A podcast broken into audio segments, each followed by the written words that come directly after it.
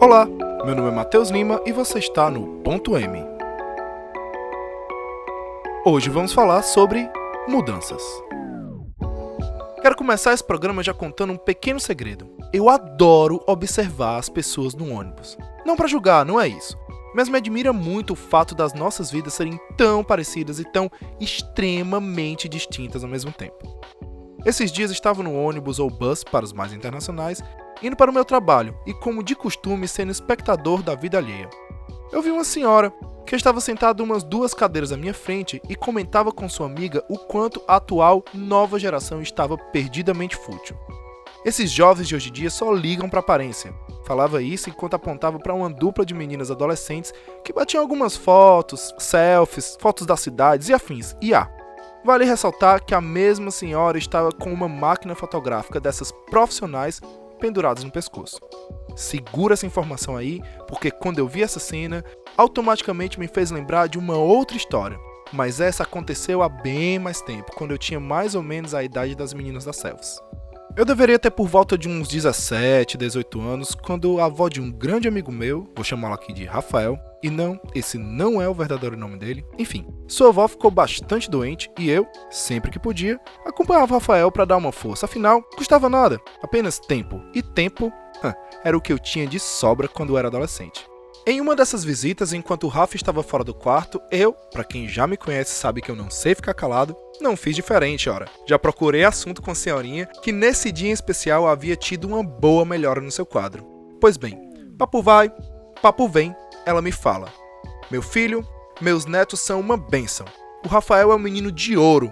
Rezou tanto para ficar boa que eu já tô quase boa, acredita? Eu meio que sem jeito, respondi até um tanto quanto baixo.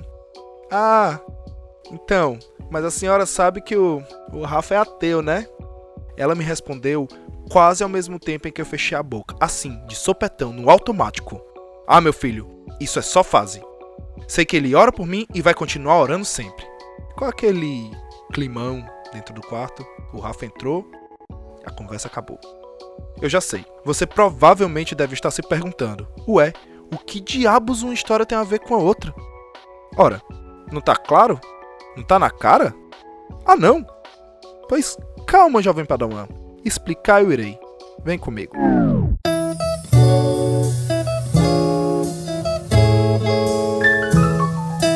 O que as duas histórias têm em comum, não sei para você, mas para mim, essas duas senhoras estão fazendo a mesma coisa, tendo medo das mudanças. A primeira de uma maneira bem clara e controversa. Critica a nova geração por estar fazendo praticamente o mesmo que ela, só que com um aparelho, tecnologia diferente. E ah, antes que os profissionais ou os mais puristas me corrijam, estou falando do fato de registrar de maneira visual o momento, o famoso bater uma foto, tirar um retrato, enfim, como vocês preferirem chamar. Já a avó do Rafa se nega a aceitar o fato do neto que ela julga o menino de ouro ter escolhido que Deus e religião não faziam mais tanto sentido ou até parte da sua vida. É como se no entendimento dela essa opção não fosse nem válida, fosse algo que não se pudesse escolher. Mas calma, antes de você começar a julgar as atitudes dessas senhoras, lembrem-se que em diversos âmbitos das nossas vidas nós repetimos o mesmo padrão. Julgamos algo só por ser novo ou estranho ao nosso mundo. Afinal, somos seres humanos, temos naturalmente aversão a mudanças. Ah, Mateus, acho que você está exagerando. Eu mesmo detesto rotina e adoro estar sempre conhecendo coisas novas. Ah, é? Que legal, pois eu te proponho um exercício. Já que estamos no início de um novo ano, quero que você volte um ano atrás, mais ou menos, lá para o começo do ano passado, e lembre das suas famosas metas de fim de ano. Ou seja, o que você queria mudar. Agora, me diga, você foi capaz de cumprir pelo menos a sua meta principal? Antes que você comece a se explicar tente dizer por que isso ou aquilo outro, eu já vou logo te dizendo que tá tudo bem. Afinal, isso acontece com quase 70% das pessoas no mundo, ora. Ou seja, com base em estudos, contasta-se que a maioria das pessoas, quando diz que vai mudar, na verdade não muda. Quando diz que vai tirar aquele projeto que há tanto tempo está no papel, que está na gaveta, acaba fracassando. Afinal, quem aqui nunca disse segunda eu começo a academia? E a segunda nunca chegou. Ou até mesmo aqueles que compram tênis novo, roupa nova, própria para academia, chegam até a pagar um plano anual. E aí vão dois meses, esporadicamente, e depois nunca mais. Daí você acaba escutando, eventualmente, a famosa frase: Ah, mas Fulano não conseguiu porque não era isso que ele realmente queria. Não teve força de vontade. Força de vontade. Guarda essa expressão aí, pois a gente vai voltar nela já já.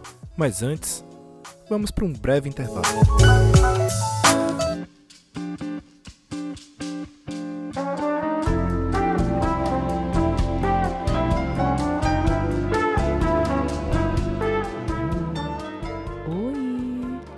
Gente, tá gravando, é que chique.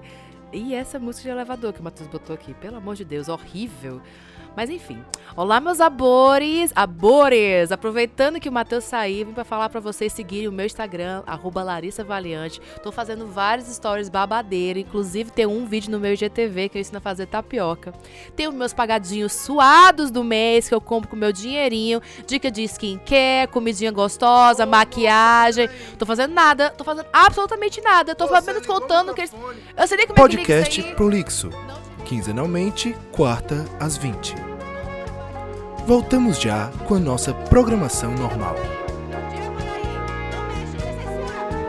Durante esse spot, ninguém foi censurado, todos os biscoitos foram dados, eu tenho que falar o que está escrito para parecer que tudo foi ensaiado.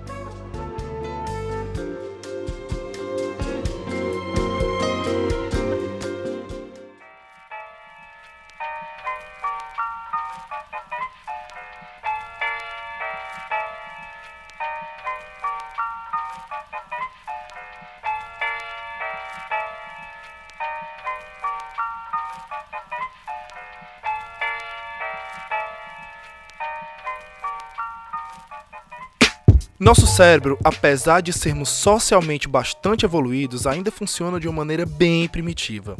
Devido aos nossos antepassados lá nos tempos das cavernas terem que estar sempre atentos ao agora, senão literalmente morria, desenvolvemos uma característica, segundo a ciência, chamada de presentismo psicológico. Bonito, né?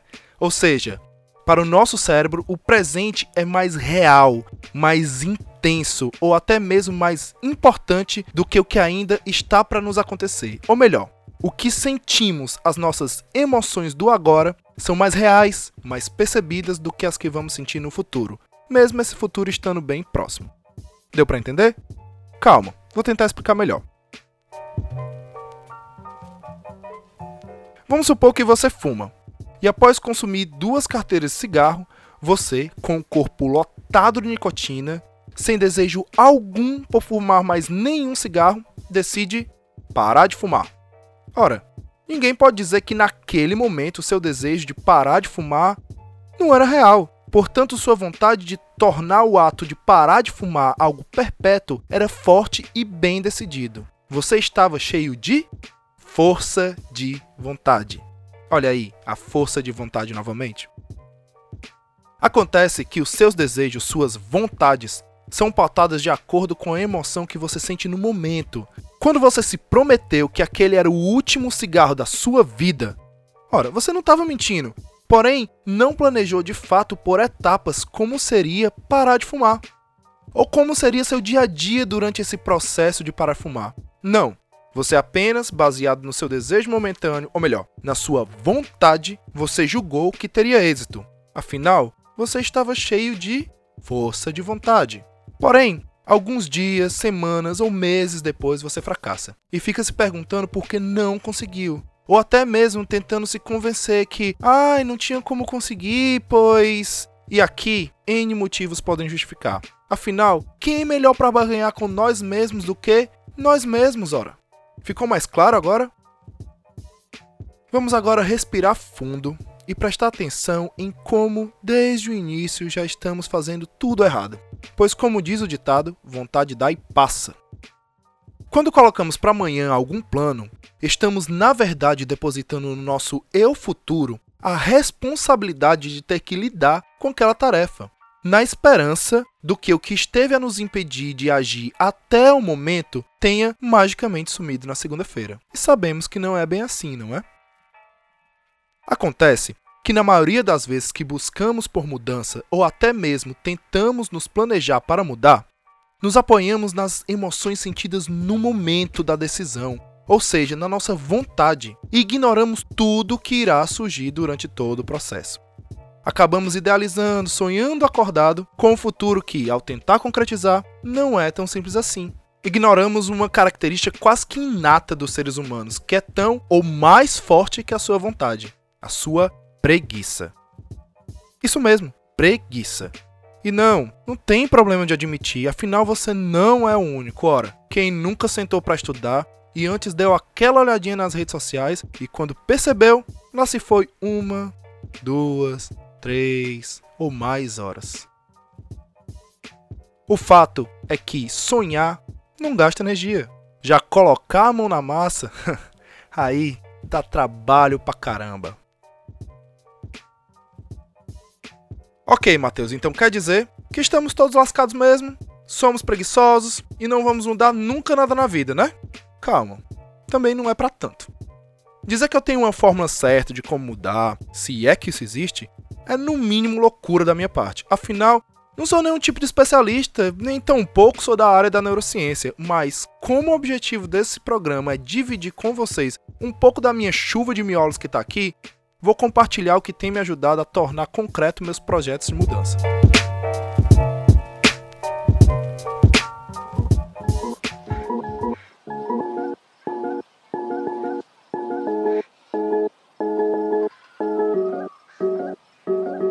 Ok, já entendemos que nosso cérebro tem medo do desconhecido e com isso tende a nos convencer a permanecer nas condições já conhecidas por nós, a nossa famosa zona de conforto, mesmo que não seja tão confortável assim. Com isso, acabamos por repetir o mesmo hábito sempre e quando tentamos mudar, fracassamos e não sabemos o porquê. Acontece que nossos hábitos são constituídos de três fases: a deixa, a rotina e a recompensa. E é sobre essa terceira que a gente vai falar agora. Um breve parêntese aqui: se você se interessar e quiser saber mais sobre mudança de hábito, eu recomendo o livro O Poder do Hábito do Charles Duhigg. Pois bem, continuando. Na maioria das vezes, quando planejamos uma mudança, temos a tendência de colocar como nosso objetivo algo não muito específico ou até muito distante, tipo, ano que vem vou ser uma pessoa melhor, ou esse ano eu vou mudar de emprego. Acontece que objetivos assim são tão difíceis de se atingir que acaba nos faltando estímulos para continuar, as pequenas recompensas, entendeu? Portanto, minha atitude foi estabelecer pequenos objetivos. Assim, a cada objetivo atingido, eu experienciava um pouquinho do gosto do dever cumprido, a tão doce recompensa. Por exemplo, esse programa aqui, o Ponto M, era algo que eu tinha em meta já fazia um bom tempo, porém eu sempre abandonava o roteiro, pois nunca consegui escrevê-lo de uma só vez, sabe? Foi aí que eu parei, separei mentalmente o roteiro em quatro blocos e me comprometi a escrever um bloco por dia. Assim, todo dia eu me sentia evoluindo e chegando mais perto do programa completo. Nosso cérebro precisa de estímulos para entender que aquele conjunto novo de ações pode não ser benéfico, sacou? É importante ter em mente que no início vai ser difícil, por isso é necessário que esse novo conjunto de ações seja sempre repetido e repetido e repetido até virar parte da sua rotina, até virar um novo hábito. Faz sentido? Espero que tenha te ajudado de alguma forma. E ah, se você está se perguntando se com isso não vai mais sentir medo do desconhecido e mudar vai ser cada vez mais fácil, eu não diria isso. Porém, sobre medo, a gente conversa um outro episódio.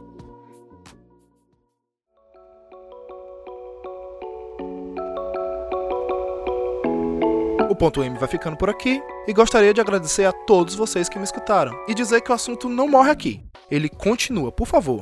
Mandem o que vocês acharam desse formato, se vocês têm alguma outra dica ou até sugerir um tema para o programa, é só mandar uma DM para o podcastprolixo no Twitter ou no Instagram, ou se você preferir e quiser falar um pouco mais, pode mandar um e-mail para podcastprolixo.gmail.com. Aquele abraço e até a próxima.